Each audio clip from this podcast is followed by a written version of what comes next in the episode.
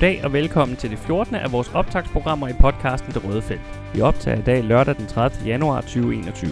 Vi varmer op til cykelsæsonen 2021 med en gennemgang af hvert af de 19 World Tour hold, hvor vi kort runder, hvordan det gik for holdet i 2020, hvilke markante til- og afgange der er bemærket på holdkortet, og giver et bud på, hvordan det kommer til at gå for holdet i 2021 i etabeløb og endagsløb. Du finder os alle de sædvanlige steder, hvor du normalt finder din podcast, det vil sige Spotify, iTunes, Soundcloud, Stitcher og diverse podcast-apps til Android. Mit navn er Peter Kromand, og med mig i studiet har jeg Liam Brams. Vi gennemgår holdene i den rækkefølge, som vi tror, de ender på UCI's verdensrangliste. Vi tager det dårligste hold først og bevæger os opad. I dag er vi kommet op cirka midt i feltet. Vi nærmer os faktisk endda toppen.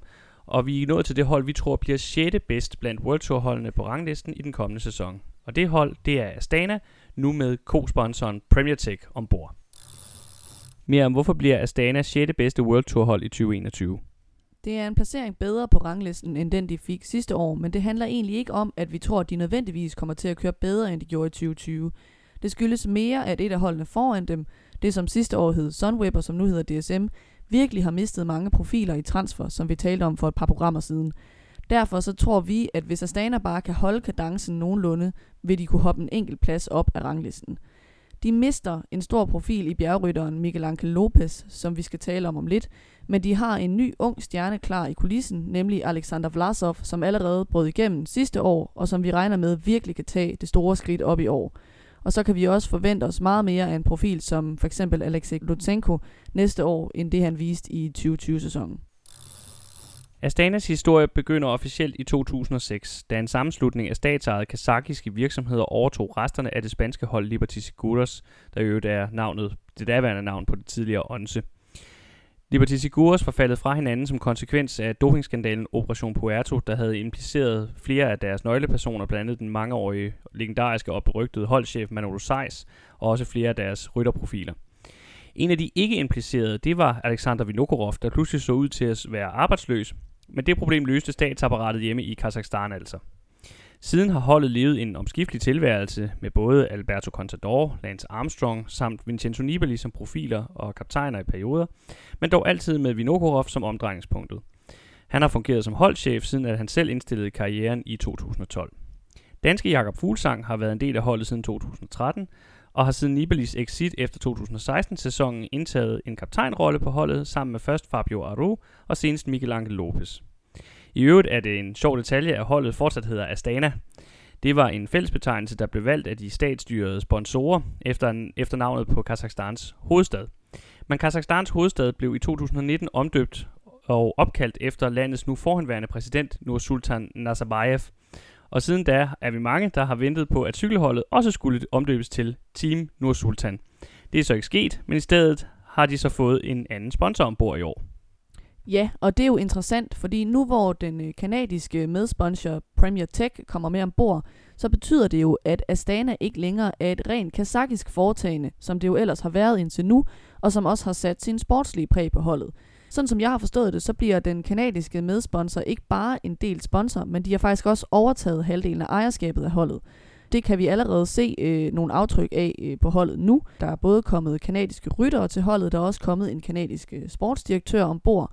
Og man vil også øh, kunne forestille sig, at de øh, sådan national kazakiske hensyn, som der er blevet taget, øh, for eksempel når man har set en 3-4 kazakiske ryttere komme med i Tour de France-truppen, de ikke længere vil øh, kunne dominere på samme måde. Det kan sportsligt set åbne op for nye perspektiver, at man ikke skal reservere måske tre pladser til ryttere, som i virkeligheden ikke er de bedst egnede til at køre Tour de France på holdet. Og Jakob Fuglsang har faktisk også i interviews til danske medier givet indtryk af, at det ikke er utænkeligt, at øh, Kazakhstan måske på længere sigt vil trække sig helt ud, og det så måske bliver et øh, kanadisk domineret forhævne. Som dansk cykelentusiast, så er det jo virkelig en fornøjelse at skulle tale om Astanas sæson i 2020. For rigtig mange af deres point til verdensranglisten, de blev jo høstet af danske Jakob. Ja, og han synes jo næsten at blive bedre og bedre, jo ældre han bliver, Jakob Fuglsang. I 2019, der vandt han sit første monument med sejren i Liège-Bastogne-Liège, og i 2020, der kørte han sig så op på siden af Rolf Sørensen i cykelhistoriebøgerne med sin anden monumentsejr, denne gang i Lombardiet rundt. Han lavede også en samlet andenplads i Polen rundt. Han vandt opvarmningsløbet Rota del Sol i Andalusien. Han blev nummer 5 i Strade Bianche, og så fik han den her hederlige 6. plads i klassementet i Giro d'Italia, som han ikke selv var helt tilfreds med, men som trods alt var hans bedste Grand Tour resultat til dato, og som også har givet rigtig godt med point til ranglisten, altså verdensranglisten til øh, Astana-holdet. Og måske øh, er det jo så også inde på hans drøm om et øh, Grand Tour-podie, men det skal vi tale mere om senere. Ja, ellers så var øh, sæsonens øh, store åbenbaringer, hvis vi sådan skal kigge væk fra det rent danske, den unge russiske rytter Alexander Vlasov. Han blev nummer 3 i Lombardiet efter at have kørt hjælper for Jakob i finalen. Jakob vandt jo løbet, og så blev øh, Vlasov altså 3'er i det samme løb. Vlasov vandt også Ventoux Challenge på Topmap Mont Ventoux, det her opvarmningsløb til Tour de France, som vi har talt om en del. Han vandt også det, det præcisfulde italienske løb Giro dell'Emilia. Han blev nummer 5 samlet i Tirreno Adriatico forud for øh, Giro d'Italia. Så i Giroen havde han den her meget øh, skuffende exit oven på øh, noget mavevirus. Han skulle ellers have kørt hjælperytter for Jakob Fuglsang. Men så kørte han jo så en fin Vuelta, hvor han fik lov til at køre for sig selv og lavede en, øh, en samlet 11. plads. Og der kunne han nok have drevet det til væsentligt mere, hvis ikke han havde sat 4,5 minut til på første etape, hvor han efter sine stadig døde med eftervejerne af den her mavevirus, der fik ham til at udgå fra Giro d'Italia. Men altså, han fik vist, at han både kan køre etabeløb og bjergrige endagsløb, og så at han helt klart er fremtidens mand på Astana, og det er ham, der kommer til at tegne holdet nok øh, den næste årrække. Vi kommer ikke udenom, at en god chat af pointene også kom fra kolumbianske Miguel Angel Lopez, eller Superman Lopez, som han jo bliver kaldt. Han blev nummer 6 i turen, og nummer 5 i kriterium du Dauphiné lige op til turen, så det må vi sige at være en hederlig sæson, uden at være prangende. Til gengæld så en, der ikke havde en hederlig sæson, synes jeg, det er øhm, holdets ellers normalt store profil i klassikerne og dygtige allrounder, Alexei Lutsenko, som øh, kommer fra, øh, fra Kazakhstan. Han kom ellers godt fra start med en samlet tredjeplads i UAE rundt øh, og i etabløbet Tour de la Provence. Men efter coronapausen, der fik han altså aldrig rigtig øh, gang i den før sæsonen, den var slut. Øh, og det eneste store resultat i efteråret, det var en etappesejr i Tour de France. Det er selvfølgelig også et resultat, som mange vil give deres højre arm for. Men øh, med de resultater, vi har set øh, Lutsenko levere før, og, øh, og med det potentiale, han har som rytter, så var det altså en skuffende sæson. Ja, og selvom det ikke er fedt at slutte denne her snak om 2020 på en negativ note, så synes jeg lige, at vi i forhold til skuffelserne også lige bliver nødt til at vende øh, uh, Isagira-brødrene, Gorka og Jon, der jo er de her to øh, baskiske, spanske brødre. Og de havde heller ikke ligefrem en stærk sæson i 2020. De vil nok helst have, at sæsonen den bare går i glemmebogen. Astanas ageren på transfermarkedet må sige at bære præg af, at holdet har haft lidt økonomiske kvaler her under coronakrisen. De store nyheder findes først og fremmest på listen over rytter, der forlader holdet, og der kommer ingen nye profiler ind. De har hentet en række unge ryttere, her er et par fra deres eget udviklingshold, og det hænger jo især sammen med Astanas forpligtelse på at udvikle hjemlandet Kazakhstans unge talenter, eller i hvert fald unge ryttere. Ja, men der er også nogle mere interessante talenter iblandt. De mest spændende, det er nok de to enkeltstartstalenter, italienske Andrea Piccoli og så øh, Matteo Sobrero. Øh, Piccoli er betragtet som et virkelig stort talent. Han er så til gengæld også meget ung, han er kun 19, så det kan godt være, der går et par år, før han slår igennem på World Touren. Nu har vi jo set øh, ryttere som Pogacar og Evenepoel tage springet øh, i, i Evenepoels tilfælde direkte fra juniorniveau ind på World Touren og slå til med det samme, men det er altså de færreste ryttere, der gør det. Så det kan godt være, at Piccoli lige skal bruge et, øh, et par år, før han, øh, han viser sig frem på højeste niveau. Sobrero til gengæld har allerede kørt World Tour sidste år. Der kørte han en flot øh, 7. og 11. plads hjem på to af enkeltstarterne i Giro d'Italia, altså på hjemmebane og han har også lavet en tredjeplads i et lille italiensk endagsløb på næsthøjeste niveau i 2019, så han kan også blive øh, spændende at følge.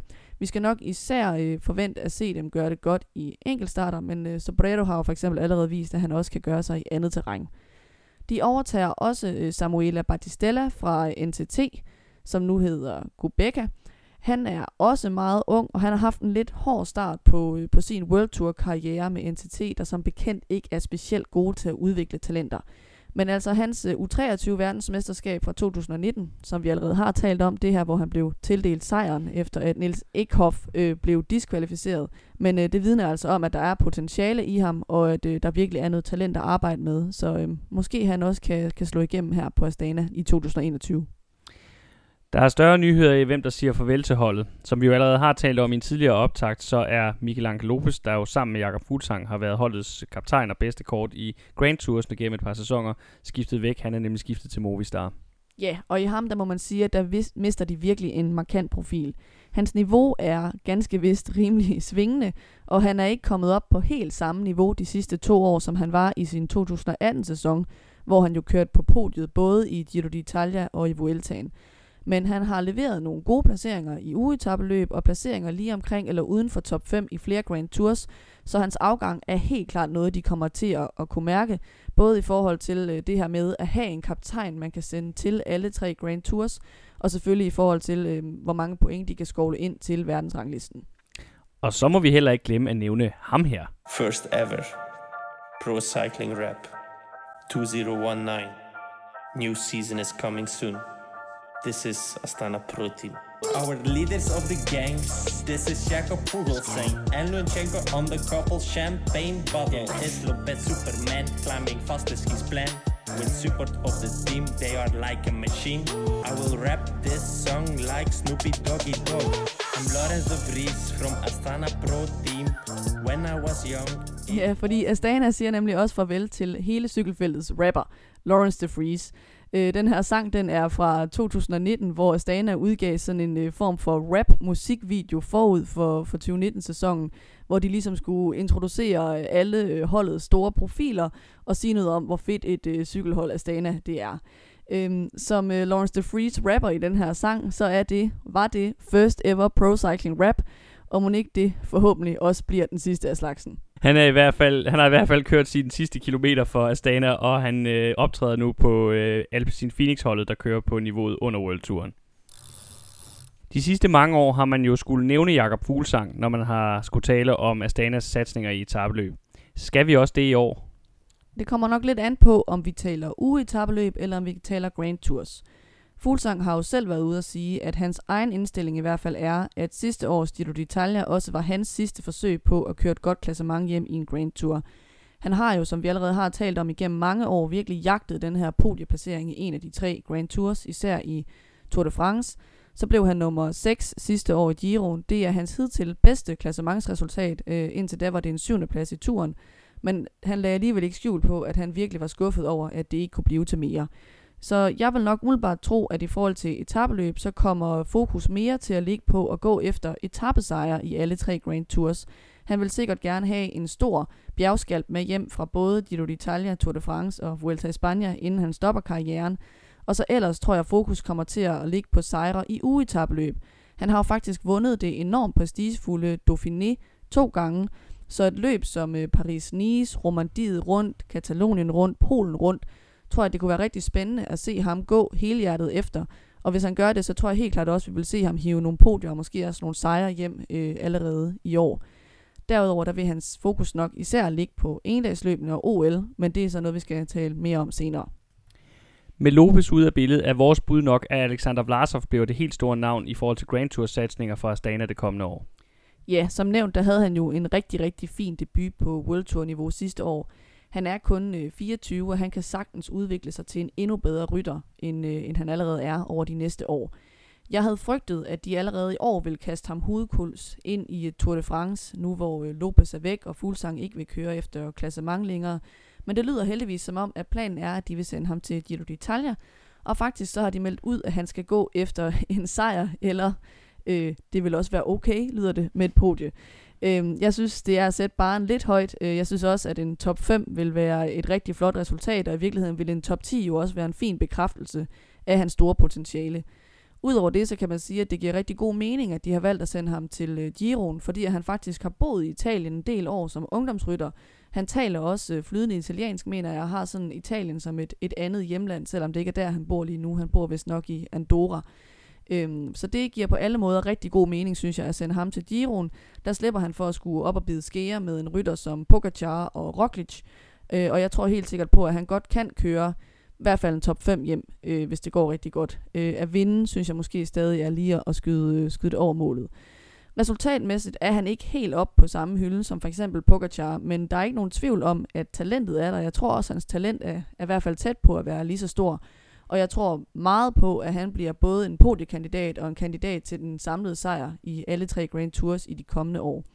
Enkeltstarten, synes jeg, ligner den største udfordring for Vlasov. Han har heldigvis øh, selv meldt ud om på, at han jo smed øh, to minutter på en enkeltstart i Vueltaen sidste år, at det er noget, som han er meget bevidst om, og derfor arbejder han, siger han i hvert fald selv, også meget med at forbedre sin enkeltstart.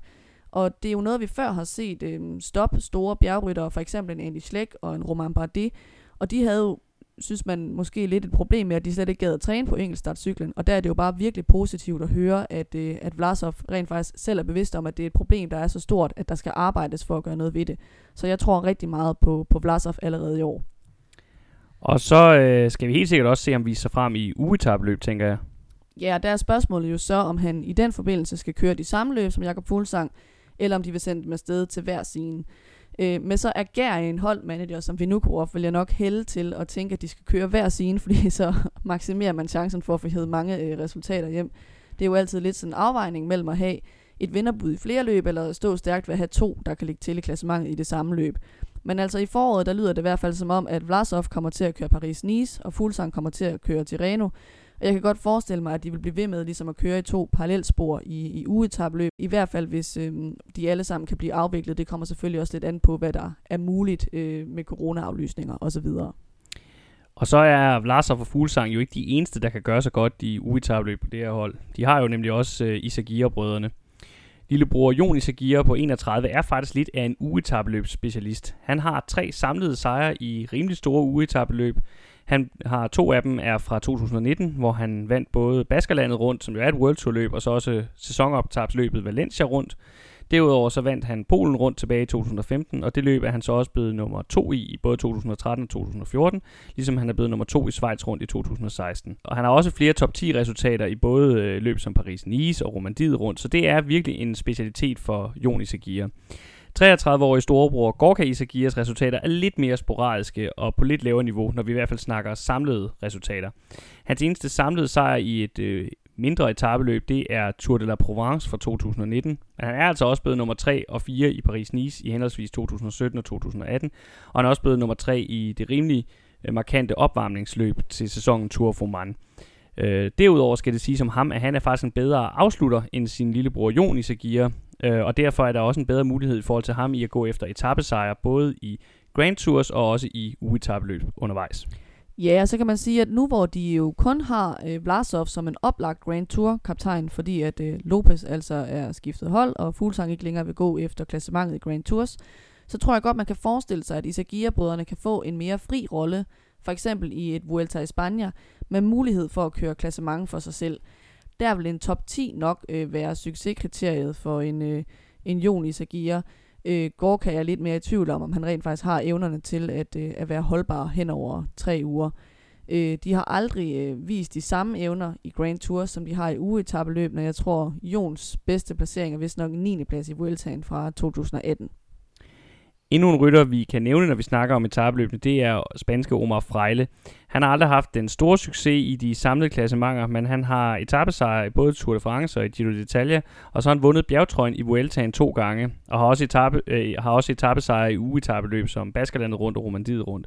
Så han er bestemt en mand, der er værd at holde øje med i forhold til at øh, bidrage til den samlede pointhøst på verdensranglisten. Og især de her bjergtrøjer har han faktisk flere gange øh, gået efter gennem øh, soloudbrud over lange strækninger.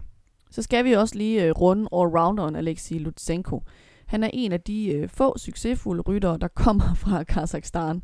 Han har vundet etabeløbende Tour of Oman to gange og Arctic Race Norway, og han har vundet etapper både i Vueltaen og i Giroen.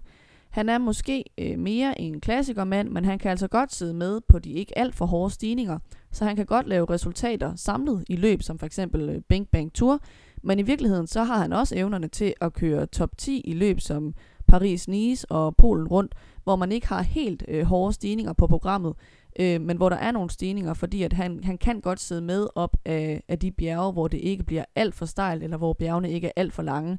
Og han har også før lavet top 10 placeringer i den her type af ugetabeløb. Så han er altså også en mand, hvis han rammer formen, som kan bidrage øh, i etabeløbene og være med til at hive point hjem til Astana. Vi kan jo starte vores snak om endagsløbende, hvor vi slap vores øh, snak om etabløbende, nemlig med Lutsenko. Ja, fordi han må alt andet lige være deres bedste bud i de fladere klassikere og i brostensløbende. Selvom han ikke har nogen store sejre i den her type af løb, så har han vist, at potentialet er der. I 2019 blev han for eksempel nummer 4 i brostensløbet Omlop og nummer 7 i grusvejsløbet Strade Bianche. Problemet i klassikerkampagnen er for ham typisk, at han ikke er helt stabil, så han kan godt have enkelte dage, hvor han virkelig bare rammer den og kører rigtig godt, og så er han fraværende i resten af løbene. Men øh, de dage, hvor han rammer den, der er han altså en contender i den her type af løb. Han har også kørt fint i mindre italienske klassikere, for eksempel så har han vundet Pantanis mindeløb, og han har også vundet Cova Sabatini. Det her med, at han på den ene side både kan køre i top 10 i et hårdt ugetabeløb som Dauphiné, der normalt vindes af de ryttere, der bagefter kører om sejren i Tour de France, og samtidig kan køre top 5 i et brostensløb som omløb, det synes jeg viser, at han er enormt alsidig, hvilket selvfølgelig er en kvalitet, men man kan også godt sige, at det viser en svaghed i, at han måske ikke har noget terræn, hvor han er den allerbedste. Han er måske til gengæld en af feltets allerbedste allrounder. Så øhm, selvom vi kan forvente at se ham stikke næsen frem i klassikerne, så vil jeg ikke forvente at se ham vinde stribevis af dem, fordi at han er bare ikke den allerbedste. Men øhm, en sejr i for eksempel et omløb eller Amstel Gold Race vil ikke komme bag på mig i 2021. Det mener jeg, han har kvaliteterne til. Et navn, som måske bør nævnes øh, i forhold til brostene, det skal jeg sige, det har jeg været meget i tvivl om det her, det er den efterhånden 30-årige italiener Fabio Fellini. Han er ellers en ret trist historie, for hans karriere har været stærkt nedadgående de sidste tre år, efter at han har måttet kæmpe med både skader og sygdom.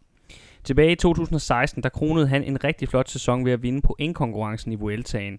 Og året efter var der så lagt op til, at 2017 skulle være hans helt store gennembrudssæson, med blandt andet et fuldt klassikerprogram. Men på nær en fjerdeplads i omlopet Neusblatt og så en fjerdeplads samlet i Romandiet rundt, så blev det lidt af en fuser. De to næste sæsoner hos Trek var regulære katastrofer, og det var så også derfor, at det ikke var så underligt, at han valgte at søge nye græsgange hos Astana sidste år. Men på nær sejren i Marco Pantani Memorial og så en tredjeplads på en etape i Gion, så blev det ikke til så meget. Måske kan en ny chance på brostenene puste liv i hans karriere, men øh, det her sygdomsforløb, han havde tilbage i slutningen af 2017-sæsonen, det lader til måske at have, at have bremset hans udvikling og hans karriere. Til brostensløbene, der synes jeg også, at vi uden at være alt for danskere jubeloptimistiske, også godt kan spille Jakob Fuglsangs navn ind. Vi har set ham flere gange køre suverænt i grusvejsløbet Strade Bianche, og vi ved fra blandt andet hans vigtige rolle i, at Nibali vandt uh, Tour de France i 2014, som blandt andet blev grundlagt på en etape med en masse brostenssektioner, at Jakob har teknikken til at køre brosten. Så jeg vil virkelig elske at, at se ham gå efter guldet i Flanderen rundt, som jo også er en del af hans uh, sæsonprogram, som det ser ud lige nu. I virkeligheden så vil jeg sige, at det eneste monument, som jeg tror, at, øh, at Jakob ikke kan vinde, det er Paris-Roubaix, fordi at der vil han simpelthen øh, mangle tyngden, tror jeg. Vi kan helt klart regne med at se ham fremme i Ardennerne, hvor han jo både har en anden plads i Flesh Vallon og en tredje plads i Amstel Gold Race, for uden hans sejr i Liège. Og han har været meget klar i mailet om, at de sidste år af karrieren, de skal altså dedikeres til at prøve at udvide øh, resultatlisten med, øh, med flere, flere klassikersejre, i hvert fald blandt andet. Alle de italienske bjergrige klassikere, San Sebastian øh, og også endagsløbende i Canada, vil han også kunne gøre sig i, og jeg håber virkelig, at det kommer til at, at bære frugt det her med, at han vil dedikere de sidste år af karrieren til den her type af løb, kombineret med ugetabløb og etappesejre i alle tre Grand Tours. I de fleste af de her løb, der kan vi nok forvente ved at tro at se ham køre tandem med Vlasov. Ganske vist ikke i øh, Ardenner-klassikerne, fordi Vlasov skal køre Giroen, men i hvert fald de her klassikerne, der ligger i efteråret, altså de italienske bjergrige klassikere, der tror jeg, vi kan se dem øh, køre parløb, ligesom vi så i, i Lombardiet rundt for eksempel, fordi at øh, Vlasov har jo allerede vist, at han virkelig evner at køre de her hårde bjergrige endagsløb. Vi skal heller ikke udelukke Isagir-brødrene helt i forhold til Ardennerne og de mere kuperede klassikere. Jon Isagir har en femteplads i Liège-Bastogne-Liège, en sjetteplads i Lombardiet rundt og en syvendeplads i Amstel Gold Race, og ingen af de her resultater ligger særlig langt tilbage. Så selvom at han ikke er et oplagt vinderbud, så kan han måske spille en sekundær rolle i forhold til Fuglsang og Vlasov i de løb. Det er egentlig lidt sjovt, at han er den af de to brødre, der har de største klassikerresultater, fordi Gorka er faktisk, som jeg har nævnt tidligere, en bedre afslutter. Han har dog aldrig rigtig kunne time det rigtigt i de store endagsløb, men han har dog nogle mindre sejre. Blandt andet så vandt han sidste år det italienske mindre endagsløb Gran Tritico Lombardo. Og det er måske ikke noget særligt kendt løb, men øh, han vandt det altså foran navne som Van Avermaet, Kwiatkowski og Nibali, så det var altså ikke noget helt ueffent felt, han slog ved den lejlighed. Som andre ord, så kan vi altså godt holde øje med de to baskiske brødre som outsider, hvis de vel og mærke kan få lov til at køre deres egen chance her i 2021. Ja, og så synes jeg, vi sådan lige øh, afsluttende måske kan sige, at øh, Astana jo har en interessant endagsløbstrup på den måde, at øh, de virkelig har en solid trup til endagsløbene, men med en klar øh, altså vægt i favør for de bjergrige endagsløb, fordi at de jo netop har altså ryttere som Isagia-brødrene, Jakob Fuglsang, Alexander Vlasov, øh, hvorimod øh, Lutsenko nok mere skal være sådan en form for enmands her øh, i brostensløbene, øh, selvom vi selvfølgelig har tiltro til, at, at Jakob også vil kunne have succes med hans satsning der, så er han jo ikke en, øh, en klassisk brostensrytter. Det bliver spændende at følge Astanas første sæson med kanadisk indflydelse, og selvom at truppen alt overvejende er den samme som i 2020, tror vi umiddelbart på, at det bliver en succeshistorie. Selvom at Lopez er væk, så tror vi så meget på blandt andet Vlasovs fortsatte udvikling, Fuglsangs fortsatte høje niveau, og Lutsenkos bedre muligheder for at samle point sammen, at vi forventer at se dem placeret nogenlunde samme sted på verdensranglisten som sidste år, hvilket jo i sig selv er flot, når vi tænker på, det lige uden for top 5. Dog er truppen alligevel ikke bred nok til, at de bør kunne presse de mandskaber, som vi forventer kommer til at kæmpe om tronen i cykelverdenen i 2021. Hermed er vi igennem vores 14. optagsprogram til den kommende cykelsæson. I næste episode tager vi hul på den forventede top 5 blandt verdens bedste cykelmandskaber. I denne omgang har du lyttet til mig, jeg hedder Peter Grumand, og med mig i studiet har jeg haft mere om Brams. Vi lyttes ved.